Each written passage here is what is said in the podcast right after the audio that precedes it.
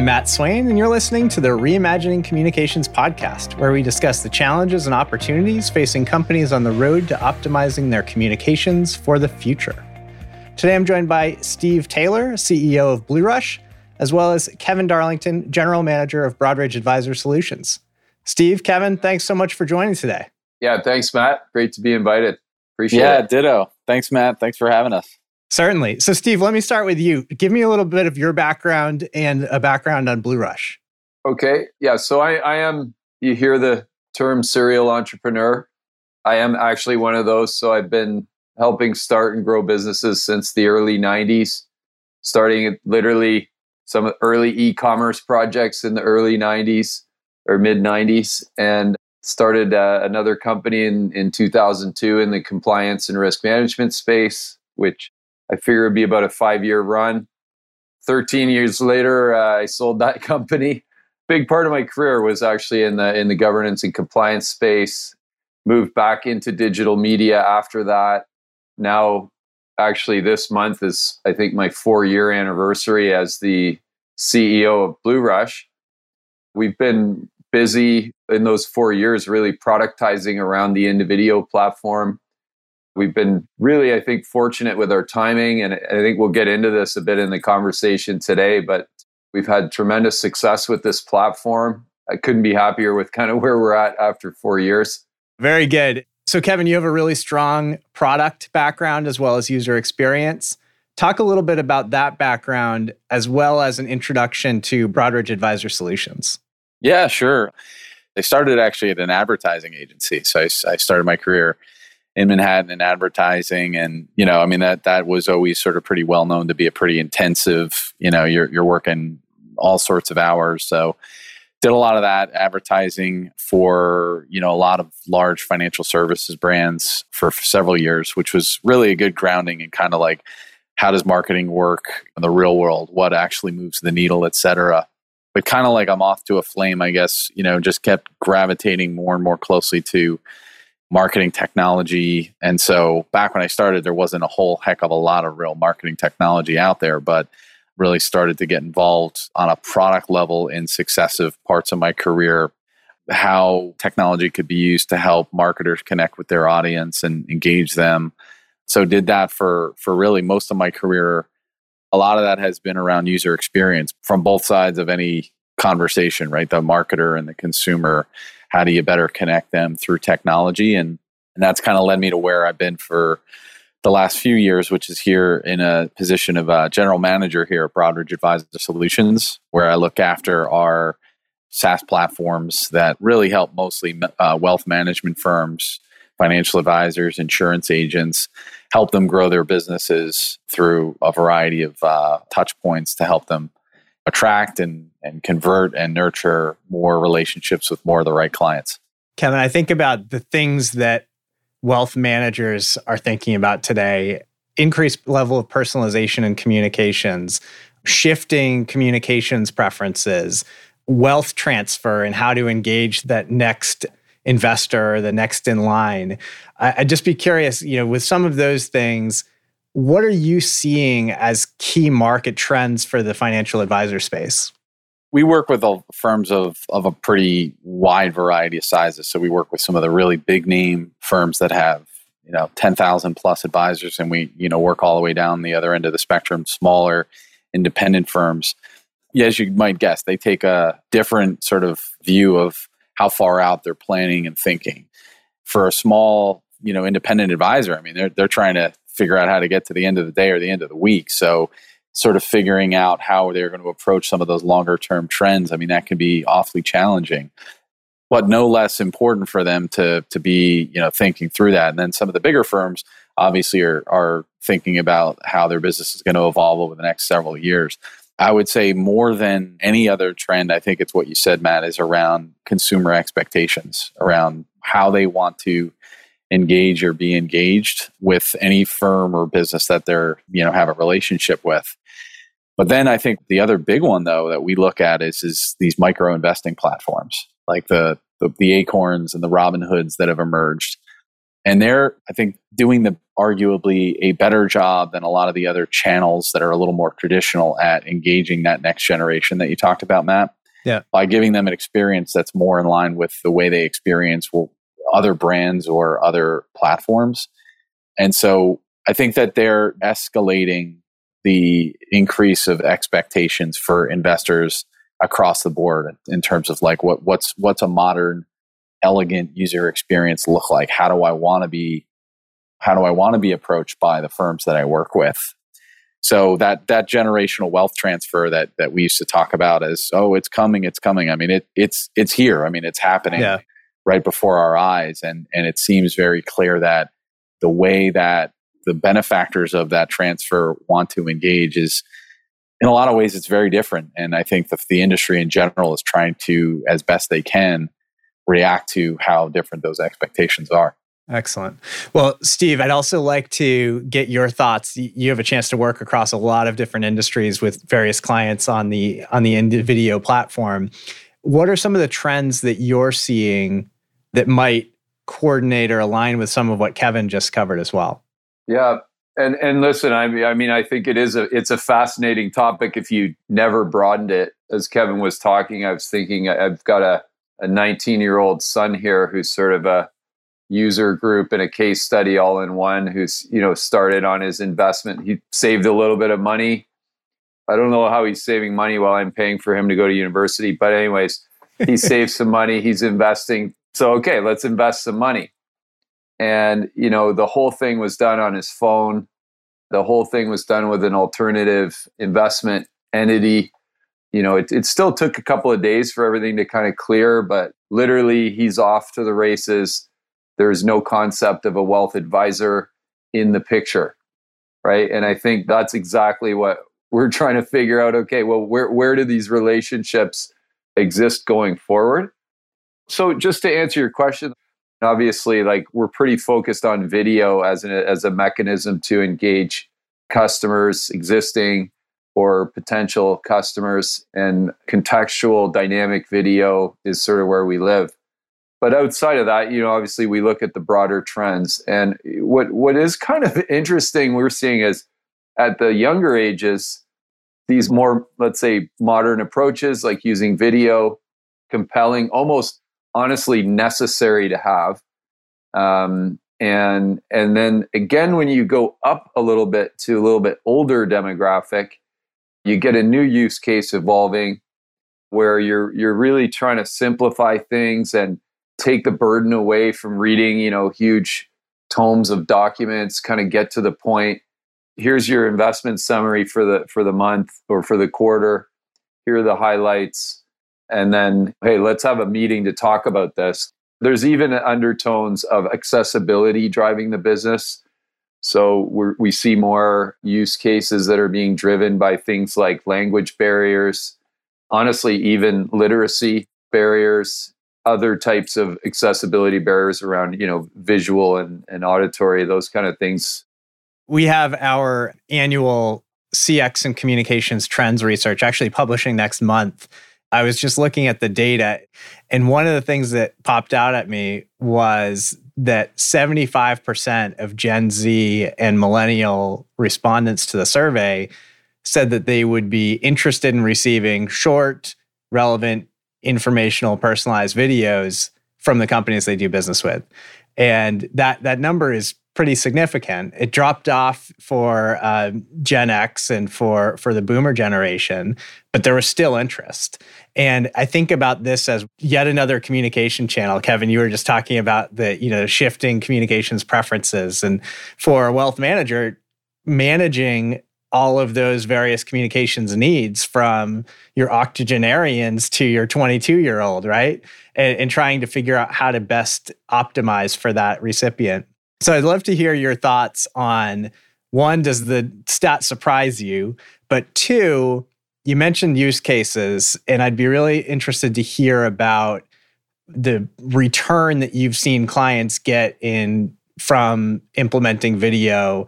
Any metrics around that would be really interesting. So, first of all, that's my favorite stat I've heard in a long time, Matt. um, I thought you'd like it it's not surprising. It's also not surprising. It almost sort of goes with what I was saying. It maybe drops a little bit when you get to the the boomers. What we're seeing, and if I was going to keep it more specifically in the wealth domain, onboarding is a is a really important area that we can support. And by that I mean, you know, people often sign up for products, they open accounts, they do various things part way, and then they don't really know how to get going with the relationship. We have one example of a pension fund client, and it was one of our early clients, and they're based in Chile. And every month, an email goes out Would you like to see a personalized video explaining your, your pension statement? And this has been going for years now. It's two and a half million people. We got a couple of hundred thousand people every month engaged with the video consistently, which is pretty good as well. We didn't know originally whether that would be a sort of a big spike hey, what's this? And it would dwindle. It just, it actually still grows a little. People that view the video are four times more likely to increase their contribution to their pension. Wow. I really believe that there's a, an inability in the digital channels to create any kind of meaningful dialogue. And most of the effort is how do I get people's attention in the digital channels? Maybe if I wave my arms a little faster or get up a little higher when I'm waving them, I'll get somebody's attention. But so what if you get their attention, right? Once you get it, then you got to kind of deliver. And people want clarity, they want a little bit of an understanding. And what we have done with this is proven that even in, in 70, 80, 90 seconds, and that's typically how long we can engage people, which, if you think about it, is a long time, right? Like, hey, I get you I get you a, a 90 second dialogue. That's worth a lot to a lot of companies just by itself. My point really is it's long enough to educate around, let's say, a financial product. What's the difference between this one and this one? Maybe it could be two mortgages. Maybe it could be two, two investment products. And that education becomes the foundation of building some trust. And once you have that trust, then people are, are going to take an action. And that seems to be the, the kind of magic formula here is that we can get them engaged, we can educate them, that education becomes a foundation of trust, that trust becomes the foundation of an action. Well, Kevin, I think this is where the, the stories come together, right? Where you've made the decision to bring the Blue Rush IndiVideo solution into our platform within Broadridge Advisor Solutions. Can you talk a little bit about that decision and what you're hearing from financial advisors relative to personalized video now?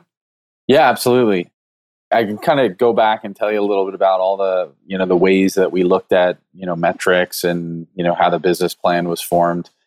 And maybe I'll touch on that a little bit, but you don't need a lot of surveys and a lot of data to tell you what you already see every day with consumers, which is just that the attention spans for all of us at, at I would say every age are get just getting shorter and shorter because there's more uh, more very engaging, more relevant uh, information competing for our attention. Consumers want to engage less with the long form type of heavy, dense text copy. We saw a lot of data that told us advisors were already investing more in video than every other channel. So it became pretty obvious to us that we needed to give advisors a way to help them engage in this medium to really optimize every part of their buyer journey. Like, so how do they use video when they're trying to attract new prospects? How do they, how do they use video when they're trying to nurture clients? And I'd say, I mean, to state the obvious, right? COVID just poured gas all over that fire. Certain advisors, and I'm sure all of us have probably talked to that advisor that says, well my clients are not digitally savvy. My clients you know they're not looking for for all this fancy digital stuff. I think that even those advisors are recognizing that it's for every age group every single age group they've just gotten much more comfortable with a much more digital much more virtual experience. So it's not just the younger investors. When it became pretty evident that broadridge you know broadridge wouldn't and shouldn't try to go it alone Blue Rush became a really obvious complement to what we were really trying to do. So their technology coupled with what our technology and our content does becomes pretty special. And I think it really enables us to be more right in line with how consumer expectations are evolving than we could be on our own. Awesome. Well, I mean, thank you. I will say, since we're saying nice things about each other, Kevin's vision here is ahead of the market. And I think it's important as well to understand like we're, you know, we're integrated here to the extent that, you know, the, the user interface, a lot of that's being driven by Kevin's team. We're sometimes just sitting back going, wow, look what these guys are doing. This is awesome. It's been really impressive to watch the execution of this. There's a category killer uh, on its way with all the all the capabilities that uh, that we're going to introduce. No question about it. Steve, I've been tracking this market for several years. My previous role as an as an analyst, we actually did a, a, a report on the various players in the market, consumer interest, that kind of thing. What I often ran into was a business skepticism around why do I need another channel? But also, you know, in the list, in my list of priorities, adding video doesn't really make sense. Like, how do you overcome some of those hurdles that probably get knocked over or, stood up in front of you rather uh, as you're as you're trying to implement? And kevin probably same question from an from a financial advisor standpoint. Any thoughts on some of the challenges and how you'll overcome them? I mean, it's a great question, and you know, I mentioned that I, you know, I've I've been at this a while, and I seem to have just put myself in this little position of suffering at the beginning of these businesses where there is some evangelical work that has to happen. And in this case with video, I feel like there was already a wave of that before I even showed up. And now we are really in the window where it's getting I, honestly easier every week right now. And I think that's a function of, hey, we've kept out there telling the message. There's been some work done, but then you've got these massive kind of tailwind events. Like e- even something like Cameo to me is a tailwind for this. TikTok is a tailwind, Instagram, all these things. People are starting to see that, you know, video isn't just something you just sit back and watch. You know, it can be a tool to build whole new business models around. It can be a tool to help build your business more quickly. And it, I don't think it was really seen as something with utility before, right? And I, I think that's sort of what part of the crossover thinking is because I have to say, literally, even in the last three or four months, like we've seen like a complete kind of change. And we do work with, you know, a lot of the largest banks and insurance companies in the world. You've got companies coming, you know, with briefs they did themselves. Like we want we we want to embrace video. We're not sure how or we are. This is how we'd like to do it. I've seen this pattern repeated very precisely before. We're in a beautiful window here. Kevin's really got Broadridge out in front of the pack here with with what he's put together and the way he has it envisioned. No question about it. I would definitely agree, and I think that to what Steve's saying about you know kind of what's some of this is things we've seen in the past, but just playing up at a faster pace. I still think that the the general rules of thumb about adoption curves, you know, are, are in play. You you do have those firms and those individuals who will be the early adopters, but I think that the benefits that the early adopters get and the risks to that laggard community that that really are kicking and screaming and don't want to transition are coming into play faster in situations like this. I don't think that the even the advisors who are sitting back, they're not doing so because they just have a resistance to change. They're doing so as we talked about before they got because they got a million things to do every day. And and it's it's if you make the transition hard for them then they're going to have no choice but to put it at the bottom of their list. So i think that the firms and we see this all the time the best firms out there that are attracting the best advisors are making things like this easier for their advisor. They're making it easier for the advisor to meet the consumer and the client on the consumer and the client's terms and so those are the firms that we're already working with that are leaning in on all this because they're saying like that's our business. Our business is to enable our advisors to meet our consumers the way they want to be met to be to meet our clients on their terms. That's very well said. Agreed. And Kevin, everything you said there can apply to other markets as well, other markets that Broadridge serves as well. So, really great conversation. Thank you both for taking the time to participate today. Pleasure. Yeah, it was awesome. Yeah, thanks so much, Matt and Kevin. Couldn't be more excited about this partnership and where it's going, and, uh, and great conversation today for sure. Excellent. Well, I'm Matt Swain, and you've been listening to the Reimagining Communications podcast. If you like this episode and think someone else would too, please share it, leave a review, and don't forget to subscribe. To learn more about Broadridge, our insights, and our innovations, visit broadridge.com or find us on Twitter and LinkedIn.